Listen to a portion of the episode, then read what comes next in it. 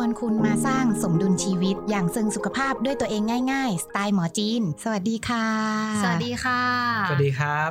ค่ะ วันนี้นะคะเป็นพอดแคสต์ของพวกเราอายุรกรรมเนาะครั้งแรกของพวกเราเลยแหละ เพราะฉะนั้นเดี๋ยวจะให้ทุกๆ คนนะคะ แนะนำตัวก่อนเนาะขอเริ่มต้นด้วยหมอจูเซงก่อนแล้วกันนะคะ ครับแพทย์จีนวรพงษ์ชัยสิงหานนะครับ ชื่อเล่นชื่อหมอจูเซงนะครับ ค่ะ แพทย์จีนชริดาสิทธิชัยวิจิตรนะคะ ชื่อเล่นชื่อหมอจริงค่ะ ก็วันนี้จะเป็นผู้ดำเนินรายการนะคะอาจีนธนพรตันสกุลค่ะ หรือว่าหมอมิ้นก็ได้ค่ะ เนี่ยวันนี้ค่ะเราก็จะมีชื่อตอนว่าลดแห่งยาจีน หวานเป็นลมขมเป็นยาค่ะ จะให้หมอหมอมาพูดถึงรสชาติของยาจีนนะคะ ว่ามีอะไรบ้างแล้วก็มีสรรพคุณอะไรบ้างค่ะแล้วรสชาติแต่ละรสชาติอะค่ะ สามารถรักษาอวัยวะอะไรได้บ้างเนาะวันนี้เราก็จะมาเริ่มต้นของแต่ละคนก่อนดีกว่าค่ะ ว่าคุณหมอแต่ละคนนะคะมีประสบการณ์ครั้งแรกเปิดซิงตอนเด็กๆอะค่ะ ว่าเราเคยกินยาจีนตั้งแต่เมื่อไหร่กันคะ แล้วพอตอนกินยาจีนครั้งแรกค่ะ รู้สึกอย่างไรบ้าง ให้เริ่มต้นที่หมอจูเซงก่อนดีกว่าเพราะว่าหมอจูเซงเป็นสืบทอดมาจากแพทย์แผนจีนเลยเนาะเพราะหมอจูเซงเป็นหมอจีนเหมือนกันนะคะเดี๋ยวให้หมอจูเซงอะค่ะเล่าประสบการณ์ครั้งแรก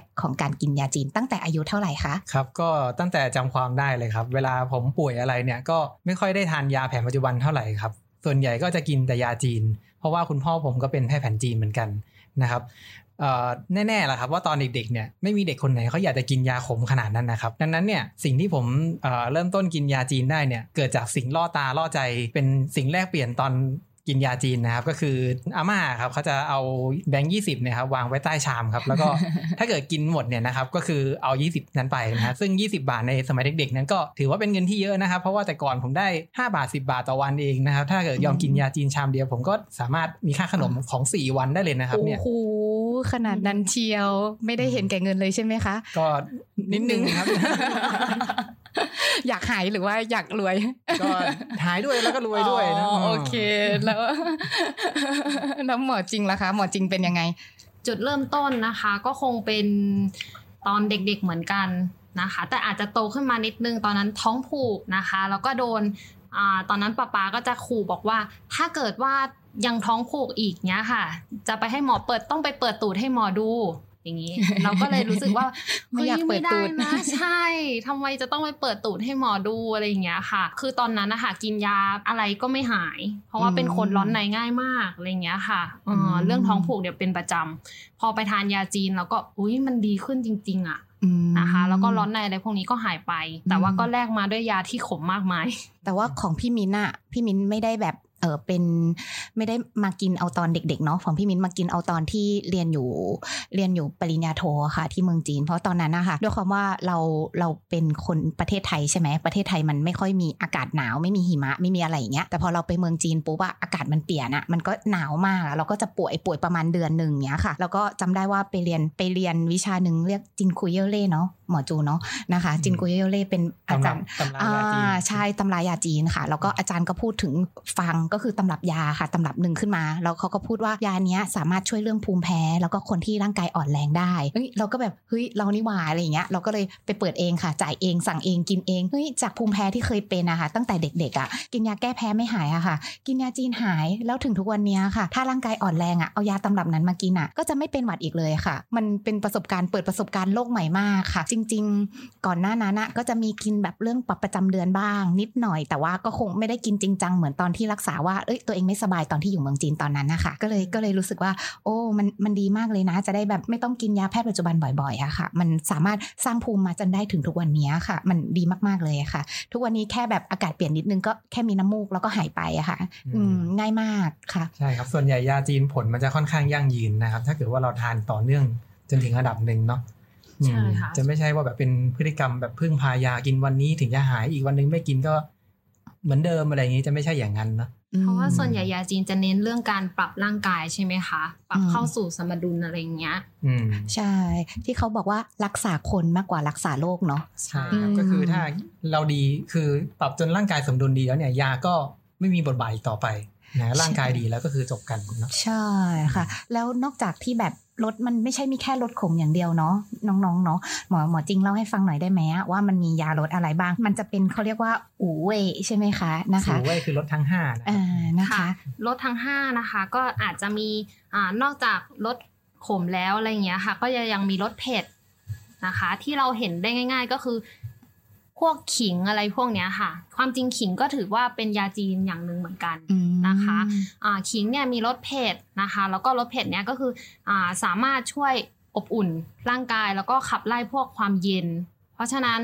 บางทีเวลาเหมือนเวลาเราฝนตกใช่ไหมคะเรา ค่ะ เหมือนแบบจะเป็นหวัดเนี้ยค่ะ กลับบ้านมากินน้ำขิงอุ่นๆอะไรพวกเนี้ยค่ะ ก็จะสามารถอ่า ป้องกัน ขับไล่ หวัดได้ ใช่ขับไล่ความเย็นป้องกันหวัดได้เหมือน อื กัน มความชื้นด้วยเนาะ แล้วมีอะไรอีกไหมคะหมอจู ก็ตัวต่อไปก็จะเป็นรสเปรี้ยวอะนะครับรสเปรี้ยวเนี่ยก็คือจะเอ่อมีฤทธิ์ในการที่แบบเอ่อเขาเรียกว่าอะไร กักเก็บ กักเก็บอ่า อ่า ดึงล้างกักเก็บไว้นะครับ อ่า แล้วก็จะเข้าสู่อวัยวะตับได้ดีเนาะ อืม เพราะงั้นเนี่ยยาที่มีรสเปรี้ยวหลาย ๆ ตัวเนี่ย จึงมีสรรพคุณในการช่วยให้การทำงานของตับเนี่ย ทำงานได้ อ่า ดีขึ้น ได้ดีขึ้นเนาะแล้วก็ ค่ะ บำรุงตับได้ ใน อืม ตำรับยาที่มีอ่าสรรพคุณในการบำรุงตับเนี่ยหลาย ๆ ตำรับก็จะมียาที่มีรสเปรี้ยวผสมอยู่ อืมอย่างซันจู นะครับ อยู่เนาะ ใช่ค อื รับ ม อืม เนี้ยค่ะ ที่มีรสเปรี้ยวนะคะเนาะแล้วก็มีรสหวานใช่ไหมคะ ก็พวกแบบชะเอมเทศ กัญชา ใช่ อย่างเงี้ย หรือว่าที่ได้ยินกันบ่อย ๆ ในในพวกสูตรตุนยาจีนอย่างเช่น พวกปักคีอ่า อืม า ปักคีอย่างเงี้ยก็มีรสหวานเหมือนกันก็ ปั คื ก อห ขี วง กับหวง ฉี ฉี นะ แล้ว ครับ ก็พวกโสมใช่ไหม อ่า คะ โสม อืม ต่างๆ พวกเนี้ยถ้าเกิด ก็จะ ว่าเราเอาลองสไลด์มาลอง กิน อมดูเราก็จะรู้สึกว่ารสชาติมันอะหวาน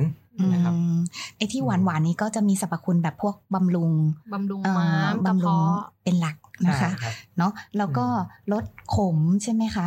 ถ้าลดขมส่วนใหญ่ก็จะมีสรรพคุณในการพวกแบบขับใช่ไหมคะ แล้วก็ทำให้แห้งได้อย่างเงี้ยค่ะ ใช่ นะคะ พวกแบบเอ่ออะไรที่ลดขมขมๆบ้างนะคะ มะระค่ะ มะระใช่ใช่ มะระ ใช่มะระ ขับขับพิษร้อน ขับพิษร้อน อ่าขับพิษร้อนแก้ร้อนในอย่างเงี้ยค่ะ ใช่ นะคะ แล้วก็ลดเค็มนะคะลดเค็มก็สามารถพวกแบบสลายแล้วก็ ก้อน ยุ่นได้อ่าสลายก้อนแล้วก็ยุ่นก็คือทำให้แบบนุ่มชุ่มชื้นได้ก็คือทำให้ก้อนแข็งๆอะค่ะ มันนุ่มได้แล้วก็สามารถจะทำให้แบบลำไส้นุ่มชุ่ม ชุ่มชื้ ชื้น นได้ ได้ประมาณเนี้ยค่ะนะคะ ก็จะเป็นรสเค็ม พราะงั้นยาตำรับยาที่ช่วยในการถ่าย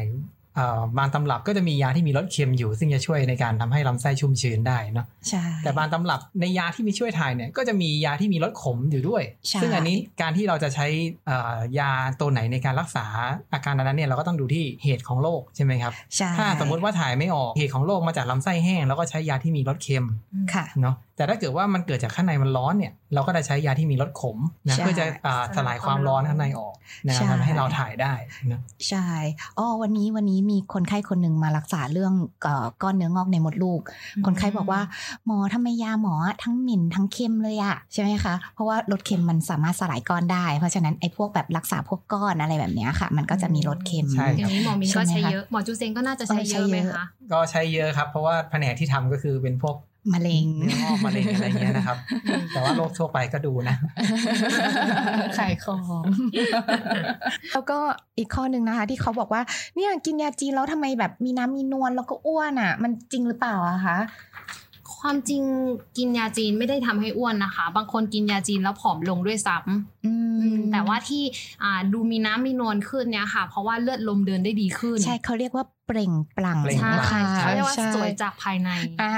ก็เลยงามอุดมภายนอกก็เลยจะดูเปล่งปลั่งขึ้น แล้วก็ดูขาวขึ้นจากที่แบบใบหน้าที่หมองคล้ำกินยาจีนไปเรื่อยๆก็เลยดูขาวขึ้นนั่นเองค่ะ ใช่ ทุกคนก็จะรู้สึกว่าคนอื่นพอพอเหมือนแบบพอค้ำๆก็จะดูซุบๆผอมๆใช่ไหมคะแต่พอแบบเราหน้าขาวขึ้นอวบๆมันก็จะดูแบบเปล่งปลั่งอะค่ะ คนไข้หรือทุกๆ คนที่มาทักคนไข้อะค่ะ ก็จะบอกว่าเฮ้ย ไปทำอะไร ไปทำอะไรมาทำไมดูอ้วนขึ้น แต่จริง ๆ แล้วมันคือเปล่งปลั่งนั่นเองค่ะแบ น บ อกจากผิวหน้าเนี่ยยังมีผมที่ผมเจอนะยังมีเส้น อืม ผมด้วยนะ ใช่ อืม คนไข้บางคนเนี่ยผมขาวทั้งหัวเนี่ย ค่ะ แต่พอกินยาจีนจนปรับสมดุลข้างในดีแล้วได้ ค่ะ ได้แล้วเนี่ย ผมดำก็แซมขึ้นมาได้นะ ใช่ ครับ ผมที่ อืม งอกใหม่เนาะ ใช่ ที่มันจะ ก็กลาย ดำ เป็ ขึ้ น น สี มา ดำขึ้นมาได้ อื นะ มเหมือนให้ ก็ แบบ แสดงว่า ร่กย ภายในเนี่ยดีแล้วก็แสดงออกสู่ภายนอกนะครับ ใช่แข็งแรงขึ้นเนาะนะคะ มันเขาเรียกว่าเปล่งปลั่งมากกว่าเนาะ ใช่ เหมือนแบบ ค่ะ เหมือนร่างกายแบบเป็นมะเร็งเงี้ยหน้าหมองคล้ำเงี้ยกินยาก็เปล่งปลั่งขึ้น หรือว่าคนแก่ๆที่แบบนอนไม่หลับเป็นระยะเวลานานๆมาหาหมอจริงปรับปรับยาแล้วกินยาแล้วร่างกายก็ดูดีขึ้นสมบูรณ์ขึ้นอะไรอย่างเงี้ยค่ะอ่ะกล้ามเนื้อแข็งแรงขึ้น หรือว่าพอปรับประจำเดือนละอ่าผิวพรรณก็จะเปล่งปลั่งมากขึ้นอย่างเงี้ยค่ะ ก็จะดูแบบมีน้ำมีนวลอย่างเงี้ยค่ะ แต่ว่าไม่ได้อ้วนแต่บางประเภทที่คนไข้แบบรู้สึกว่า ว่าเอ้ยยามันขมคนไข้ก็จะไปกินของหวานเพิ่มเองอ่าก็อันนั้นอะจะอ้วนจากอ่าที่กินอย่างอื่นมากกว่า ไม่ได้อ้วนจากการกินยาจีน แนะนำ ใช่ไหมค ว่ากินอย่างนั้นเนี่ยคือกินเพื่อล้างปากเฉยๆนะครับ ใช่ค่ะ บาง คนเนี่ยคือกินยาจีนเสร็จตบด้วยเค้กสองก้อน อันนั้นก็ไม่อ้วนก็แปลกแล้วครับ เพื่อแก้ขมใช่ไหมคะ อันนั้น หรือ มัน ว่า ไม่ได้แก้ผมว่ากิเลส บางคนบางคนใส่น้ำผึ้งเยอะขึ้นอ่าบางคนใส่น้ำผึ้งหรือใส่เฮบูบอยอย่างเงี้ย อืม มันก็เลยทำให้แบบน้ำหนักขึ้นได้อะค่ะ ที่มีนะก็จะบอกคนไข้ว่า ถ้าสมมติรู้สึกว่ากินแล้วขมอะค่ะ ให้แนะนำบ้วนปากมากกว่า ใช่ กินขนมอย่างเงี้ย เหมือน ค่ะ เหมือนกันค่ะ อืมแนะนำ บาง เป็น คนบางคนกินยาเสร็จกินอินทผลัมค่ะ ก็อ้วนเนาะน้ำตาลมันสูงอย่างเงี้ย ใช่ ผ อาจ ม จะ ก็ ต้อ แนะ ง นำว่าแบบอาจจะมีช็อกโกแลตก้อนเล็กๆสักก้อนหนึ่งกินล้างปากแค่นั้นก็พอแล้วแล้วก็จบกันอะไรเงี้ย แต่ว่า ได้ มีคนไข้บางท่านนะคะ เขาก็บอกว่าอ่าถ้าเรายกยกดื่มอะไรเงี้ยค่ะ จะขมกว่า แต่ว่าถ้าเราใช้หลอดดูดเงี้ยค่ะ ก็จะผ่านคอลงไปเลย จะไม่ถูกลิ้นมากนะ อ๋อ เขาบอกว่าเอออย่า งเงี้ยก็ขมน้อยหน่อย มันยังมีอีกวิธีหนึ่งครับ ก็คือถ้าเกิดว่าเราอุ่นยาแล้วเนี่ยแล้วเราปล่อยให้มันเย็นน่ะ อืม มันจะขมกว่า ถ้าเราอุ่นยาปุ๊บตอนกินตอนร้อนๆเนี่ยรสชาติมันจะขมน้อยลง อืม อ่า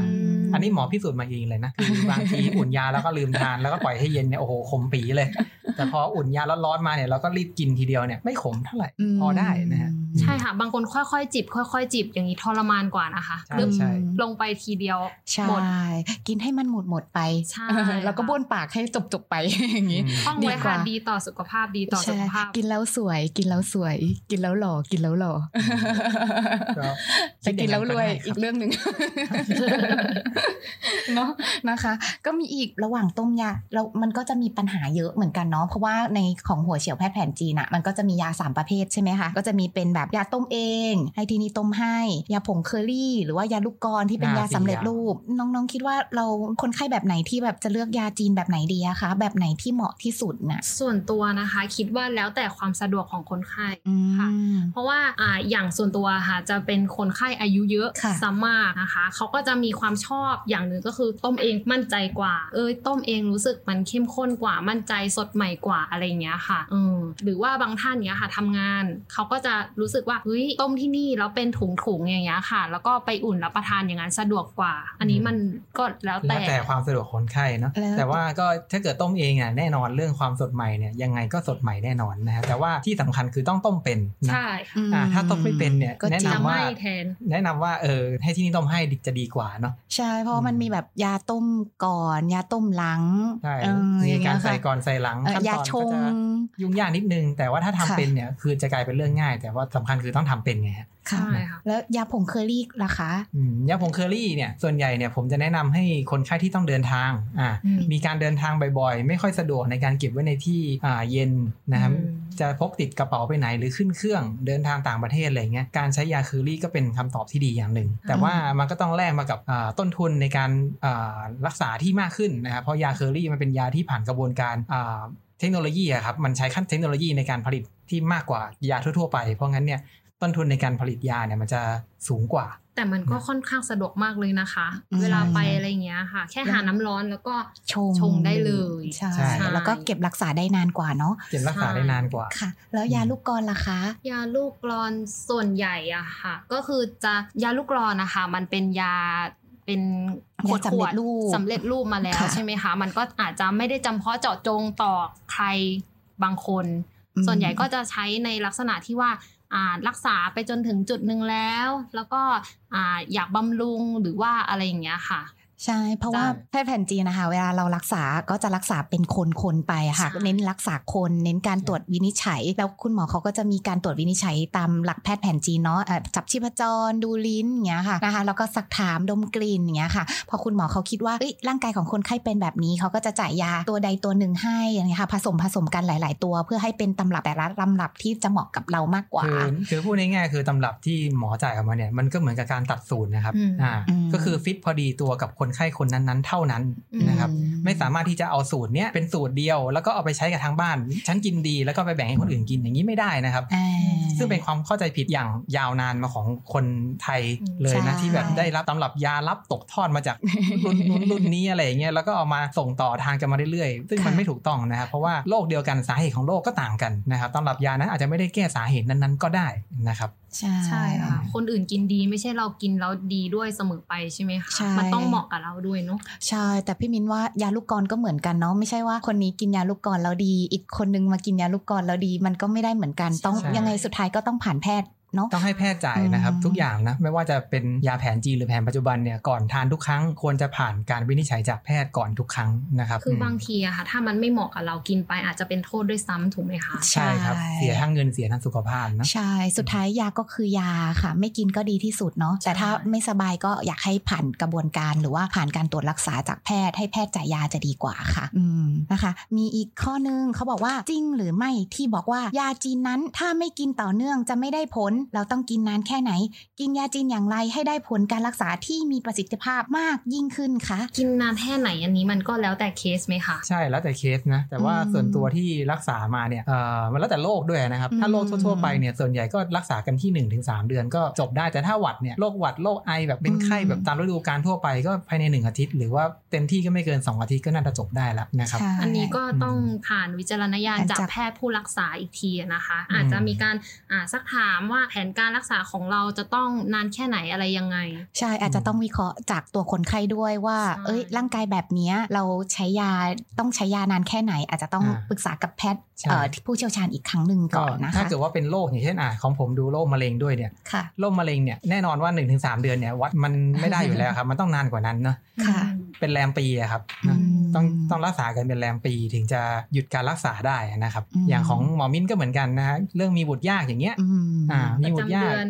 กว่าจะเห็นก็เดือนหนึ่งทีนึงเลย ใช่ ไหมคะ ก็อย่างน้อย 3 เดือน 6 เดือนเงี้ยค่ะ แต่ส่วนใหญ่ 3 เดือนพอเราเห็นผลชัดเจนปุ๊บเราก็จะนั่งต้องมาวางแผนกันอีกครั้งหนึ่งว่าเอ้ยมันดีขึ้นแล้วสเต็ปต่อไปเราต้องทำยังไงต่อ อันนี้อาจจะต้องแล้วแต่บุคคลเงี้ยค่ะ แต่ละคนจะไม่เหมือนกันเงี้ยค่ะ ใช่ครับ เอ่ออย่างแบบคนไข้บางคนเขาอยากแบบอยากใส่ตัวอ่อนหมอก็จะบอกคนไข้ว่ามันยังไม่ควรนะคะอาจจะสัก 6 เดือนแล้วค่อยไปใส่อย่างเงี้ยค่ะ พอ อืม 6 เดือนไปใส่ตัวอ่อนแล้วก็ติดเลยอย่างเงี้ยค่ะ แบบนี้มันให้การรักษาที่ดี แล้วก็คนไข้ก็มั่นใจมากกว่าค่ะ ต้องรอพร้อมใช่ไหม เอ่อ คะ รอพร้อมก่อนเงี้ยค่ะอาจจะต้องดูว่าแต่ละคนไม่เหมือนกันอาจจะไม่ใช่แค่ 6 เดือน บางคนเดือนเดียวไปใส่ก็ได้เลยเหมือนกัน เพราะฉะนั้นแต่ละคนต้องเอ่อรากฐานหรือว่าพื้นฐานของร่างกายไม่เหมือนกัน อาจจะต้องปรึกษาแพทย์ผู้เชี่ยวชาญอีกครั้งหนึ่งนะคะ อืม อืม บาง ทีอะค่ะ เวลาของการรักษาอะค่ะ มันไม่ได้ขึ้นอยู่กับหมอเพียงอย่างเดียว บางทีการปฏิบัติตัวของคนไข้ก็สำคัญเช่นกัน อย่างเช่นสมมุติว่าอ่าคนไข้คนนั้นอ่ามีเสมหะเยอะ หรือว่าความชื้นเยอะ แล้วคุณหมอบอกว่าอ่าคุณไม่ควรทานของเย็นน้ำเย็นน้ำแข็งนะคะ ควรจะดูแลอย่างงู้นอย่างนี้อย่างนั้น แต่คนไข้ไม่ปฏิบัติตาม มันก็จะทำให้เหมือนหมอพยายามดึงให้มันหาย แต่คนไข้ก็เติมกลับไป เติมของใหม่เข้าไป ใช่ สุดท้ายมันก็ ไม่ มันก็ หาย ไม่หายสักทีอย่างเงี้ยค่ะ อืม แต่ถ้าคนไข้ให้ความร่วมมือในการรักษา ผลมันก็อาจจะ เป็นเร็ เร็ ว วขึ้นเป็นหลายเท่าก็ได้ อันนี้สำคัญมากนะครับสำคัญมากจริง ๆ ว่าสิ่งที่หมอแนะนำก่อนที่คนไข้จะออกจากห้องตรวจของหมอไปเนี่ยคนไข้ต้องทำตามนะไม่งั้นเนี่ยหมอรักษาไปถอนของเก่าออก คนไข้ก็เติมของใหม่เข้าไปอีกงั้นมันก็ไม่จบสักทีครับเนอะ ก็มันอร่อยอะหมอ ครับก็อร่อยแต่ก็ต้องกินยาจีนไปด้วย ๆนะ คนไข้ชอบพูดว่าอร่อยอะหมออะไรอย่างเงี้ยอดไม่ได้จริง ๆ ค่ะอะไรอย่างเงี้ยค่ะ แต่ก็ อืม ขอความร่วมมือเนาะจะได้รักษาให้มันสั้นเร็วขึ้นเนาะนะคะ ครับ ก็จะดี โอเค ก็จะมีอีกข้อหนึงเขาบอกว่าการกินยาจีนคู่กับยาแผนอื่น ๆ ได้ไหมอย่างเช่น พวกยาแพทย์ปัจจุบัน ยาแพทย์แผนไทยวิตามินอื่นๆอย่างเงี้ยค่ะเอ่อของของหมอแต่ละคนเป็นยังไงบ้างคะ คิดว่าของหมอจริงน่าจะเจอเยอะไหมคะ เพราะว่าอาจจะมีผู้สูงอายุมารักษาเยอะเขาก็จะมียานู่นนี่นั่นยาเบาหวานความดันไขมันหรือว่าวิตามินแคลเซียมอะไรอย่างเงี้ยค่ะ เราต้องเอ่อแจ้งคนไข้ว่าอย่างไรดีคะ ก็โดยทั่วไปนะคะ คนไข้ที่มาหาก็คือจะมียาประจำตัวเยอะแยะมากมายอยู่แล้วนะคะ ส่วนตัวก็จะให้คนไข้อะค่ะทานยาปัจจุบันกับยาจีนห่างกันประมาณ 1 ชั่วโมง เป็นอย่างต่ำ นะคะแล้วก็อีกอย่างหนึ่งเลยก็คือยาปัจจุบันเนี่ยค่ะ หมอจะไม่ไปยุ่ง เขาเคยทานเวลาไหนเวลาเดิมทุกอย่างไม่ต้องไปเลื่อน อืมแล้วไม่ เอายา ต้องไม่ต้องลดด้วยใช่ไหมคะ ไม่ต้องลดด้วยค่ะ อืม ไม่คือทุกอย่างตามเดิม แค่เพิ่มยาจีนเข้าไป ใช่ครับ ค่ะ แล้วความเชื่อที่แบบมันจะตีกันไหมอะไรอย่างเงี้ยค่ะ คนไข้ชอบถามว่า เอ้ยกินยาจีนแล้วก็กินยาแพทย์ปัจจุบันเข้าไปมันจะตีกันหรือเปล่าอย่างเงี้ยค่ะ คือต้องเข้าใจว่ายาจีนกับยาปัจจุบันไม่เหมือนกันอ่าบางคนนะคะ อย่างเช่นโรคนอนไม่หลับอย่างเงี้ยค่ะ คือยากินยานอนหลับแล้วมันก็คือหลับเลยถูกไหมคะ ค่ะ อ่าแต่ว่ายายาจีนนะคะมันไม่ได้เป็นยาที่กินเพื่อให้หลับ แต่เป็นการกินเพื่อปรับร่างกาย ให้หลับได้เอง ให้หลับได้เอง อืม บางคนเวลานอนไม่หลับมาเราก็จะถามว่ากินยาแล้วกี่ชั่วโมงจะหลับคะ คือมันไม่ใช่ยานอนหลับค่ะ ต้องให้คนไข้เข้าใจตรงจุดนี้ว่าเออมันต้องปรับร่างกาย คือหัวใจหรือว่าตับม้ามไตอะไรเงี้ยค่ะ เขาอาจจะมีปัญหา พอไปแก้ปัญหาตรงจุดนั้น เขาก็สามารถหลับได้เองโดยที่เราไม่ได้ต้องใส่ยานอนหลับด้วยซ้ำ ใช่ ใช่ครับไม่จำเป็นต้องใช้ยานอนหลับอะไรเลยนะ ใช่ แค่ปรับสมดุลร่างกายให้สมดุลดีมันก็จะนอนได้เอง อื นะ มแต่ค่อยๆ ลดยาแพทย์ปัจจุบันลงเนาะ ใช่ค่ะ อืมแต่สามารถทานคู่กันได้ อาจจะให้ห่างกันสักประมาณ 30 นาทีถึง 1 ชั่วโมงอย่างเงี้ย อื ดีไหมคะ ในในช่วงแรกผมก็จะชอบให้คนไข้ทานคู่ตีกันตีคู่กันไปก่อนนะนะ ค่ะ แล้วก็ถ้าเกิดว่าผลการรักษาเริ่มดีขึ้นเรื่อยๆ ก็อาจจะแนะนำคนไข้ว่าลองปรึกษาหมอแผนปัจจุบันที่เคยจ่ายยาตัวนั้นๆให้เนี่ย ค่ะ ให้ลองลดยาลงดูอืนะม ถ้าลดได้ ก็จะเหลือ ดี แค่ยาจีน ะก็จะค่อยๆเหลือยาจีนอย่างเดียวละ ค่ะ แล้วพอเหลือยาจีนอย่างเดียวคนไข้ร่างกายก็ยังดีอยู่ ค่ะ เราก็จะเริ่มค่อยๆลดยาจีนลงอ่า ใช่ สุดท้ายแล้วร่างกายคนไข้สามารถยีนได้ด้วยตัวเอง ก็จะที่เรียกว่าหาย ใช่ ใช่ ค่ะ แต่ว่าหลังจากนั้นก็เป็นหน้าที่ของคนไข้ คือหมอพยายามสมมุติว่าคนไข้ไม่สะบันุนใช่ไหมคะหมอก็พยายามตบกลับมา พอถึงจุดหนึ่งที่หมอปล่อยมือละ คนไข้ก็จะต้องยืนได้ด้วยตัวเองด้วยด้วยการปรับตัว ใช่ หลาย ๆ อย่างที่เคยปรับมา ก็คือต้องทำเหมือนเดิม ใช่ก็คือหมอแนะนำอะไรไปก็คือต้องทำอย่างเคร่งครัด ตลอดไป เรียกว่าอย่างนั้นดีกว่าเนาะ อ่า อืมไม่ใช่ว่าแบบพอหายปุ๊บหลุดเหมือนเดิมก็ เจอกันใหม่ เจอกันใหม่นะเจอกันใหม่มาเริ่มต้นกันใหม่นะ ได้แต่ว่าก็ค่อยๆ ปรับปรุงปรับปรับกันไปนะคะ ใช่ นะ เหมือน คะ จะมียาอะไรนะ ยาที่แผนไทยใช่ไหม ค่ะ อ่าย ยาแพทย์แผนไทย ยาแผนไทยเนี่ยส่วนตัวผมคิดว่ามันคือยาสมุนไพรเหมือนกัน ค่ะ ดังนั้นเนี่ยผมคิดว่าควรจะเลือกทานแผนใดแผนหนึ่งจะ ใช่ ดีกว่านะครับ เพราะว่าเอ่อยาจีนหรือยาแผนไทยเนี่ยพื้นฐานก็คือยาสมุนไพรเช่นเดียวกันนะ ใช่ห เว รือ ลา ปรึกษาแพทย์ก่อนไหมเอ่ ถามอถามพอคุณหมอก่อน ถามหมอก่อนว่ายาแพทย์แผนไทยตัวเนี้ยสามารถกินคู่กับยาจีนของเราได้หรือเปล่า ไม่งั้นมันกลายเป็น อืม โอเวอร์โดสเนาะมันกลายเป็น อืม ดับเบิลโดสมันกลายเป็นว่าเอ้ยรักษาเหมือนยาปรับประจำเดือนของพี่มิ้นอย่างเงี้ยกินบำรุงเลือดอย่างเงี้ยไปกินยาแพทย์แผนไทยด้วยกลายเป็นแบบออกมาประจำเดือนทะลักทลายไปเลยอะไรอย่างเงี้ยค่ะอาจจะแนะนำแบบเอ่อปรึกษาแพทย์ผู้เชี่ยวชาญก่อนหรือว่าแพทย์ที่เรารักษาก่อนนั้นๆ อ่าใช่ อ่าอาจจะดีกว่า ให้อยู่ภายใต้การดูแลของคุณหมอ อืม คือถ้าเกิดเป็นยาแพทย์แผนไทยที่อ่าอย่างเช่นขมิ้นชันอ่า อืม อันเนี้ยหมอก็อาจจะพิจารณาให้ทานคู่กับยาจีนได้ อืม ค่ะ ในในบางกรณี อืม แต่ว่าถ้าเกิดว่าเป็นยาแพทย์แผนไทยที่อ่าเป็นสูตรลับ หรือว่าเป็นสูตรประจำของคลินิกนั้น เ ๆ คือไม่สามารถรับรู้ได้เลยว่าข้างในมีส่วนผสมอะไรเนี่ยส่วนใหญ่หมอจะไม่แนะนำให้ทาน ใช่ เพราะว่าหมอไม่รู้เลยว่ายานั้นจะตีกับยาหมอหรือเปล่า ใช่ ครับ มันอาจจะแบบกลายเป็นโอเวอร์โดสไปคนไข้ช็อกขึ้นมาก็ได้ อันนี้อาจจะถ้าสมมติมาหาแพทย์แผนจีนอาจจะต้องแจ้งก่อนว่าเอ้ยเรามียาประจำตัวอะไรบ้าง หรือว่ากินยาอะไรประจำบ้างอย่างเงี้ยค่ะ เราให้คุณหมอผู้เชี่ยวชาญเป็นคนพิจารณาอีกครั้งหนึ่งเนาะนะคะ แล้วพวกวิตามินแล้วก็ซัพพลีเมนต์ต่างๆล่ะคะ เหมือนยาแพทย์ปัจจุบันเลยไหมให้ห่างกันแม่หรือว่าทานพร้อมกันได้เลยคะ เหมือนยาแพทย์ปัจจุบันเลยค่ะ ใช่ห่างกันหนึ่งชั่วโมงเหมือนกันเนาะ เนาะเอาแบบนั้นจะดีกว่านะคะ แต่สุดท้ายก็ต้องถามหมอที่ดูแลเราอีกครั้งหนึ่งดีกว่าค่ะ อย่าอย่ากินยาเองอะไรอย่างเงี้ ใช่ ยค่ะ ไม่ว่าจะเป็นอะไรก็แล้วแต่นะครับ ที่ผ่านปากเข้าไปนะ ใช่ ใช่ อืม เพราะว่า ค่ สุดท้ายแล้วก็คือเวลาอยู่ในการดูแลของคุณหมอคุณหมอเขาจะคิดให้รอบด้านอยู่แล้ว อืม ใช่ครับ ก็ อืม ผลเพื่อประโยชน์ของคนไข้ เอง ค่ะ อืม นะคะ โอ้อันนี้คำถามนี้ โอ้ยมีแต่คนถามเราถามทุกครั้งเลยที่มาหา ยาจีนมีผลต่อตับต่อไตไหมคะ มีสเตียรอยด์หรือเปล่าคะนี้วันนี้ใครจะเล่าให้ฟังดีเรื่องนี้ถาม อ่า ถามจนแบบว่าพูดจนปากเปียกนิดหน่อย แต่ก็พูดต่อได้ อ่าพูดถึงสเตียรอยด์แล้วกัน นะครับ ค่ะ สเตียรอยด์เนี่ยที่เรากลัวกันทุกวันนี้เนี่ย อืม มันคือสเตียรอยด์สังเคราะห์นะค ใช่ รับ ค่ะ ซึ่งนั่นเนี่ยมันจะเป็นจะต้องที่ถ้าเกิดว่าจะอยู่ในยาจีนได้นะ คนที่ทำยานั้นๆเนี่ยจะต้องจงใจใส่ลงไป อืม ค่ะ นะครับหมายความว่าหมอเนี่ยจะต้องจงใจบดเอายาสเตียรอยด์นั้นนะใส่ลงไป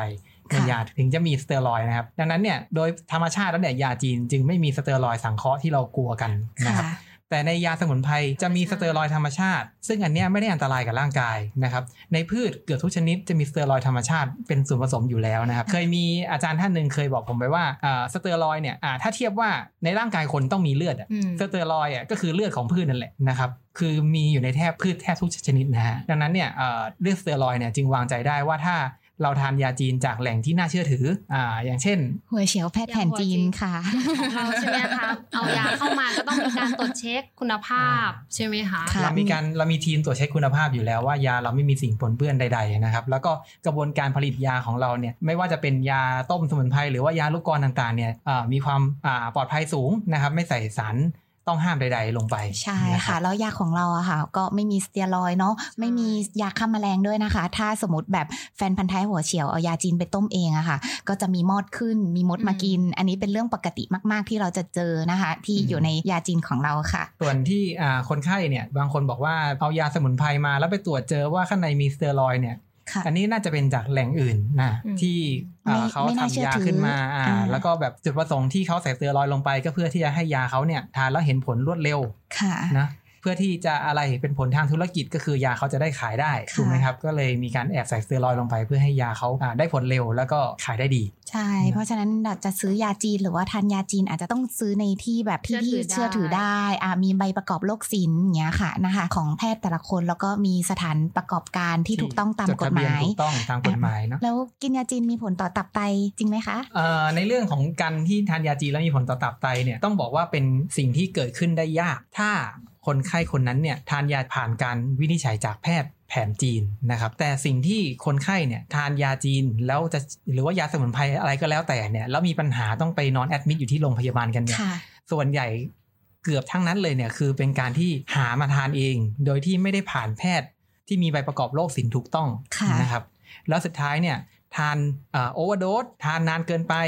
แล้วไม่มีใครควบคุม สุดท้ายเกิดผลข้างเคียงจากยา แล้วก็ไปแอดมิดกันที่โรงพยาบาลจนแพทย์แผนปัจจุบันหลาย ๆ ท่านเนี่ยเขาก็จะ ดี แอนตี้ว่า anti เรา อ้าวยาจีนอีกแล้วเหรอเนี่ยเนี่ยเห็นไหมเนี่ยไปกินยาจีนมาก็เลยเป็นอย่างนี้ไง ใช่ เนี่ แต่ ย ว่าลักษณะนี้ส่วนใหญ่ก็จะเป็นอารมณ์แบบว่าเขาว่าดีเราก็กินตาม อืม อ่า เราก็เราก็ไม่มีเขาเรียกว่าไม่มีกำหนดระยะเวลาแน่นอน ใช่ ผมจะบอกคนไข้เสมอว่าเอ่อไม่ว่าจะเป็นยาอะไรก็แล้วแต่นะครับ มันมีคุณและโทษอยู่ในตัวของมันทั้งนั้น ค่ะ ดังนั้นเนี่ยการที่เราจะทานยาอะไรสักอย่างเนี่ย จึงควรจะปรึกษาหมอที่มีความเชี่ยวชาญในด้านนั้นๆ อย่างเช่น ถ้าคุณจะทานยาแผนปัจจุบัน คุณก็ควรจะทานยาแผนปัจจุบันนั้นๆ โดยผ่านแพทย์แผนปัจจุบัน อืม อ่าเพราะว่าถ้าสมมติว่าอ่ะคุณคิดว่ายาพาราเนี่ยไม่ไม่เป็นไรหรอกมันก็ยาสามัญประจำบ้าน แต่ถ้า ค่ะ เกิดคุณกินโอเวอร์โดสเนี่ย มีผลต่อตับ อ่าตับก็พังได้เหมือนกันนะครับ ใช่ เช่นเดียวกับยาจีน ยาจีนเนี่ยเป็นสมุนไพร ดังนั้นเนี่ยการจะทานยาจีนเนี่ยควรจะผ่านหมอที่มีความรู้ด้านยาสมุนไพร ถ้าเป็นยาจีนก็ถามหมอจีน ถ้าเป็นยาไทยก็ถามหมอแผนไทย อืม นะครับ ก็จะได้อ่ามีความปลอดภัยในการรับประทานยา แล้วก็ได้รับประโยชน์จากยาสูงสุด โดยที่ได้รับโทษน้อยที่สุด หรือไม่ได้รับโทษจากยานั้นๆเลยนะครับ อืม แล้วก็มีบางคนกินวิตามินด้วยใช่ไหมคะ ใช่ วิตามินบางชนิดก็ทำลาย ใช่ ตับไตได้ ใช่ครับ อ่ะ ใช่ เมื่อทันระยะเวลานานๆอันนี้เพราะฉะนั้นอาจจะต้องวิตามินจริง ๆ อาจจะต้องพบแพทย์เหมือนกันเนาะไม่ควร อืม ซื้อมากินเองเนาะอืม ใช่ นะ ครั คะ บคือทุกอย่างแหละนะที่ผ่านปากเข้าไป ผมจะหมออย่างนี้แหละ คือใช้ถูกมี คุณ ใช้ผิดมีโทษ ใช่ครับ ทั้งที่เป็นสิ่งเดียวกัน อย่างน้ำเปล่าเนี่ยผมยังเคยได้ยินเลยนะว่า มีคนไปแข่งกันกินน้ำเปล่าเพื่อจะชิงรางวัลอะไรสักอย่างสุดท้ายแล้ว อืม คนชนะเนี่ย แต่ ได้รางวัลนะแต่กลับบ้านไปก็เดทเลย ไตวายอย่างนี้เนาะ อ่า อืม ใช่ เห็นไหมว่าแค่น้ำเปล่าที่เราคิดว่ามันเป็นของกินแบบพื้นฐานของมนุษย์เนี่ย ค่ะ ยังทำให้เราถึงชีวิตได้เลยนะครับ อืม เพราะงั้นเนี่ยอะไรที่มันเกินไปอ่ะมันก็ไม่ดีทั้งนั้นแหละครับนะ อืม ใช่นะคะ แล้วเนี่ยเขามีอีกคำถามหนึ่งนะคะ เขาบอกว่ากินยาจีนเพื่อบำรุงร่างกาย ก่อนจะป่วยเป็นโรคกับกินยาจีน ยามเมื่อป่วยไข้แบบไหนดีกว่ากันคะกินก่อนเป็นโรคหรือว่ากินเมื่อป่วยเป็นโรคแล้วอะค่ะ คือความจริงมันไม่เหมือนกันนะคะ อืม คือก่อนเป็นโรคเราก็สามารถกินได้ แต่ว่าคือเราก็จะต้องอาได้รับการตรวจจากแพทย์ ผู้เชี่ยวชาญว่าเออความจริงแล้วเนี่ยค่ะร่างกายเราเนี่ยเป็นแบบประเภทไหน ค่ะ แล้วก็เป็นการกินปรับสมดุลร่างกาย เพื่อป้องกันไม่ให้เกิดโรคที่ ค่ะ อาจจะเป็นได้ ค่ะ นะคะ อื หรือว่าถ้าเกิดว่าเราเป็นโรคแล้ว อันนี้ก็คือเป็นจุดประสงค์จุดมุ่งหมายการกินเพื่อการรักษาถูกไหมคะ คือในแพทย์แผนจีนนะครับ จุดเด่นมาก ๆ จุดหนึ่งของแพทย์แผนจีนเนี่ยก็คือ การรักษา ก่ ก่ อ อน น การ ที่จะ เกิ เกิ ด ด โร โร ค คนะครับ ค่ะ จุดนี้เนี่ยก็คือเป็นการค้นหาดูว่าภายในร่างกายเนี่ยจะมีจุดไหนที่เริ่มเสียสมดุลแล้ว ค่ะ และในอนาคตอาจจะนำมามาซึ่งโรคภัยต่างๆแพทย์แผนจีนเราก็จะทำการรักษาปรับสมดุลตรงนั้นน่ะให้เข้าที่เข้าทางเพื่อที่จะไม่ให้เกิดเป็นโรคเพราะพอเกิดเป็นโรคแล้วเนี่ยการรักษามันจะทำได้ด้วยความยากลำบากกว่าตอนป้องกัน ค่ะ ถูกไหมครับ ใช่ อืม อย่างอย่างช่วงนี้ฝนตกใช่ไหมคะ พี่มินก็จะรู้สึกแบบ เอ้ย ฝนตกแล้ว ช่วงนี้นอนดึกพักผ่อนน้อยเอออ ม กินยาจีนนิดนึงเพื่อไม่ให้เป็นหวัด เราก็เป็นการ ป้ป้องกันองกันก่อนที่จะเป็นหวัดสร้างภูมิคุ้มกันขึ้นมาใหม่อย่างเงี้ยค่ะก็ช่วงนี้ทำงานหนักพักผ่อนน้อยเรารู้ตัวว่าเอ้ยช่วงนี้เหนื่อยจังอย่างเงี้ยค่ะ ก็บำรุงนิดนึงเพื่อไม่ให้ป่วยในอนาคตเพราะช่วงนี้ฝนตกแล้วก็อากาศแปรปรวนมากก็สั่งยาจีนมาต้มทานก่อนที่เราจะไม่สบาย ใช่ครับ ก็เป็นการป้องกันก่อนเกิดโรคนะครับอืม ยาแพงคือยาดีจริงหรือเปล่าคะคุณหมอ อืม อืม เจอบ่อย าก เจอบ่อย จังเล เออ นะ คนไข้ บางคนบางคนบอกว่าขอ เอายา ดีที่ แพงๆ สุดเลยค่ะแพงที่สุดเลยค่ะ พี่จ่ายไหว แต่ว่า อืม ความจริงแล้วถ้าไม่เหมาะกับเราต่อให้แพงแค่ไหนก็ไม่ดี ใช่ ใช่ไหม ใช่ คะ ครับ ยาแพงเนี่ยมันก็ขึ้นอยู่กับว่ายานั้นเหมาะกับคุณหรือเปล่าอะเนาะ ใช่ค่ะ เพราะว่า อืม ส่วนใหญ่จะบอกคนไข้ว่า ยาแพงไม่ใช่ว่าจะดี ใช่ค่ะ ยาดีไม่จำเป็นต้องแพง อืมอย่างเงี้ยค่ะ อย่างแบบเมื่อก่อนกินอะไรนะคะ มาน้ำอย่างเงี้ย อืม อ่า ตอนนี้ไม่มีมาน้ำแล้ว เรากินอย่างอื่นก็ได้เหมือนกันที่มันมีสรรพคุณเหมือนกัน แล้วก็ช่วยได้เหมือนกันอ่าไม่จำเป็นหาแบบแพงๆมากินอย่างเงี้ยค่ะ หูฉลามใช่ไหมคะอาจจะต้องแบบมีอันอื่นที่สามารถเข้ามาแทนที่ได้อุ้งตีนหมีเมื่อก่อนอะไรอย่างเงี้ยค่ะ เหมือนตอ อ่า นนี้เลยเนี่ยที่กำลังฮิตๆทางเช่าอย่างเงี้ยนะครับ อ่า อ่า อ่าเป็นประเด็ ทาน ง ที่ เช่า เห เนี่ย มาะ คือ ตอนเนี้ยผมบอกเลยว่าราคาของมันเนี่ยแพงเกินสรรพคุณของมันไปแล้ว ม นะครับ เห็นด้วยค่ะ กิโลหนึ่งเป็นล้านเนี่ยสรรพคุณของมันไม่ได้มีคุณค่าถึงเป็นล้านนะครับ อืม ยาจีนดีๆ อย่างอื่นที่มาทดแทน ค่ะ และราคาถูกกว่านั้นหลาย ก็มี สิบ เยอะ เท่าก็มีเยอะแยะนะครับ อืม ไม่จำเป็นจะต้องทานถังเช่าทุกกรณีที่แบบเอะอะอะไรก็ถังเช่านู่นนี่นั่นก็ถังเช่าอะไรเงี้ยไม่ใช่นะฮะผมจะบอกคนไข้เสมอนะครับว่าการรักษาโรคเนี่ยมันก็เหมือนกับการไขกุญแจอ่าโรคเนี่ยคือแม่กุญแจใช่ไหมมันมีรูกุญแจอยู่เราก็แค่เอายาที่มันเข้ากับรูกุญแจนั้นเนี่ยเข้าไปได้ก็พอแล้ว แล้วจำเป็นไหมว่าลูกกุญแจนั้นนะต้องทำจากทองคำไม่จำเป็นเลยนะฮะแค่มันเข้าได้ทำจากเหล็กธรรมดาห่วยๆอะไรอย่างเงี้ยมันก็สามารถเข้าไปแล้วก็ไขได้ใช่ไหมไขแล้วมันพอเปิดได้มันก็คือหายแค่นั้นเองครับ อืมแต่ไม่อยากกิน อืม ยาห่วยหวยๆอะหมอ แพง อยากกินยาแพง ไม่ไม่จำเป็นนะดอกกุญแจทำจากทองคำก็มีประโยชน์อะไรใช่ไหม ขอกินโสมค่ะขอพันปี อืม เออใช่ เคยเคยเคยเจอ มๆ นะคะ ตอนนั้นที่ตอนฝึกงานอยู่ ค่ะ เราตามคุณหมออะไรอย่างเงี้ยค่ะ ก็จะเห็นพบเจอคนไข้บางคนอย่างเงี้ยค่ะ คิดว่ากินโสมแล้วดี ค่ะ กินทุกวันเลยค่ะ ค่ะ แล้วตอนคือความจริงอะค่ะโสมมันมีหลายชนิด ค่ะ แล้วแต่ละชนิดอะค่ะมันเหมือนมีฤทธิ์ในร้อนเย็นอะไรเงี้ยไม่เหมือนกัน เพราะฉะนั้นมันก็จะเหมาะกับอ่าคนที่แตกต่างกัน อืมส แต่ว่า ภาพร่างกายที่แตกต่างกัน ใช่ค่ะ อย่างคนนั้นนะคะเขาร้อนอยู่แล้วแล้วเขาก็ไปกินโสม ค่ะ เกาหลี อืม เลือดเลือดออกจมูก แล้วก็เลือด อ๋อ เลือดออกหูอย่างนี้เลยค่ะ โอ้ ม อาอันนี้เจอบ่อยนะครับสมเกาหลีเนี่ย อืม คือบางคนแบบไปเที่ยวเกาหลีแล้วเข้าวขาดไงคะเราก็ อืม อุ้ยดีเราต้องซื้อกลับมา แต่ต้องเข้าใจว่าเมืองไทยอะร้อนมาก ใช่ ไม่ได้เหมาะเลยนะฮะเกาหลีนี่หนาวนะครับ หนาวมากนะฮะแล้วตรงเกาหลีเนี่ย อืม เขาเหมาะกับคนแถบนั้นเนอะแต่ว่าประเทศไทยเราเนี่ยร้อนละอุขนาดนี้ยังไปกินสมที่มันมีฤทธิ์ร้อนขนาดนี้อีกเนี่ยก็ ใช่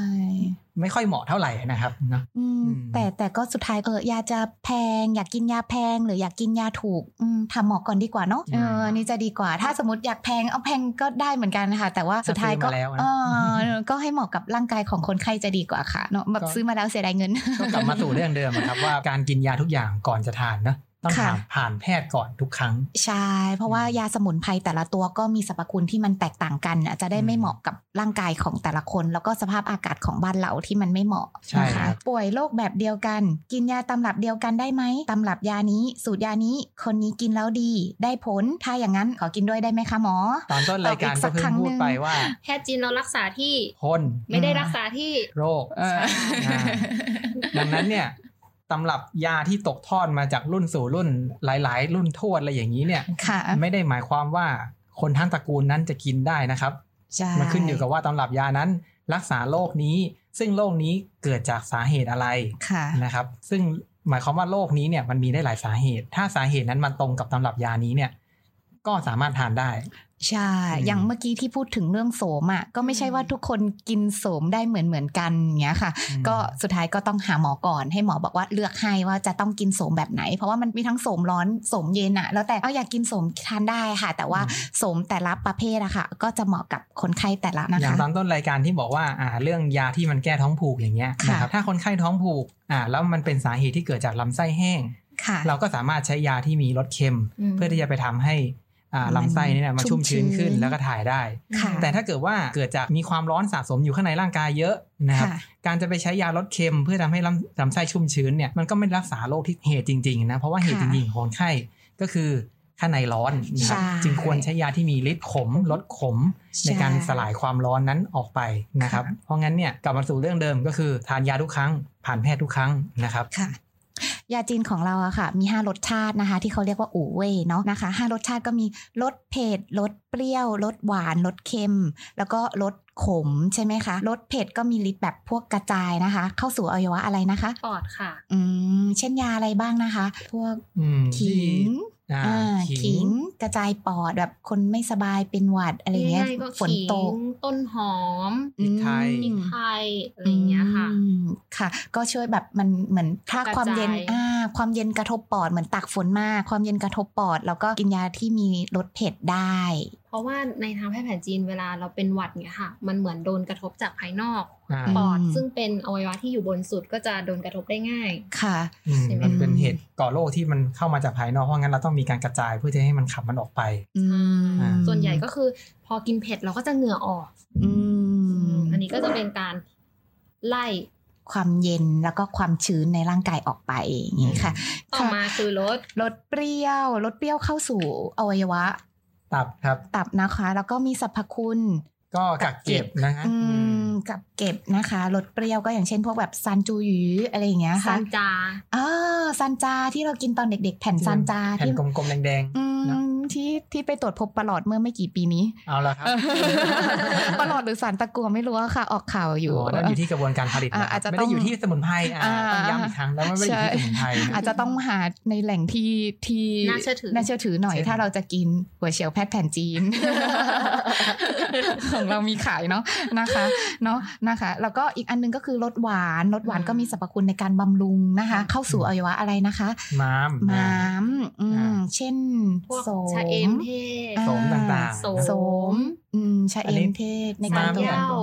ม้ามเนี่ยคือมันเป็น หวยซัวอืม กระเพาะและม้ามเนี่ยคือเป็น ค่ะ อวัยวะที่มีหน้าที่ในการสร้างพลังพลังชีและเลือดเนาะ อืม ดังนั้นเนี่ย ค่ะ การให้ยาบำรุงพวกเนี้ยจึงไปเร่งกระบวนการการสร้างพลังชีและเลือดของอวัยวะเหล่านี้ได้เนอะ อืม ถูกไหมครับ เข้าเทียนจือเป็น อ่า อ่านะ เป็ คะ นทุน หลังกำเนิดหลังก่อ ทุนหลั เกิดงกำเนิด อืมนะคะอ๋อ อืม ข้าวเนาะข้าวก็มีรสหวานเนาะ ข้าว ที่หมอจริงพูดเมื่อกี้ อ่า อ่าไอตัวนั้นก็ใช้ได้เหมือนกัน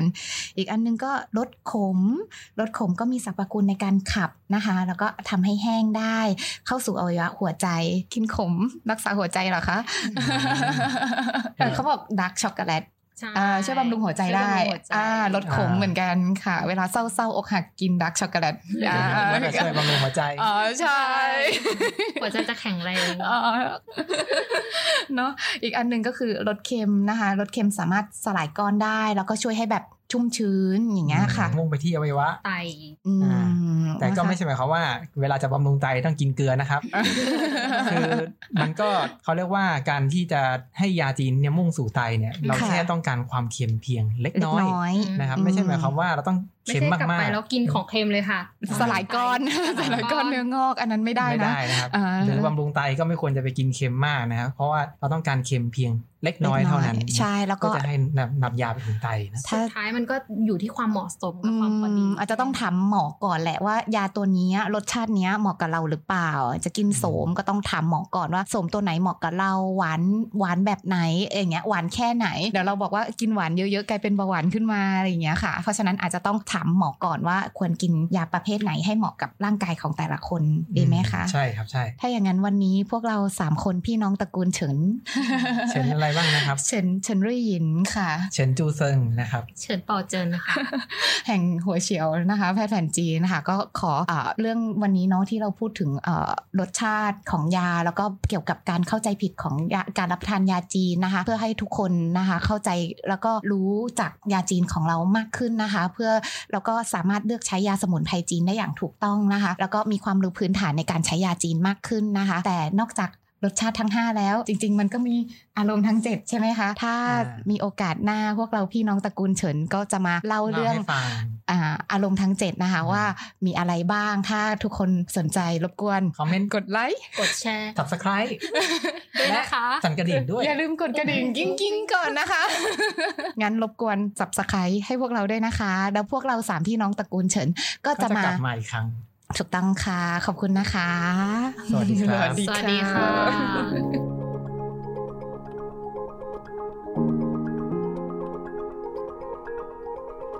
Thank บ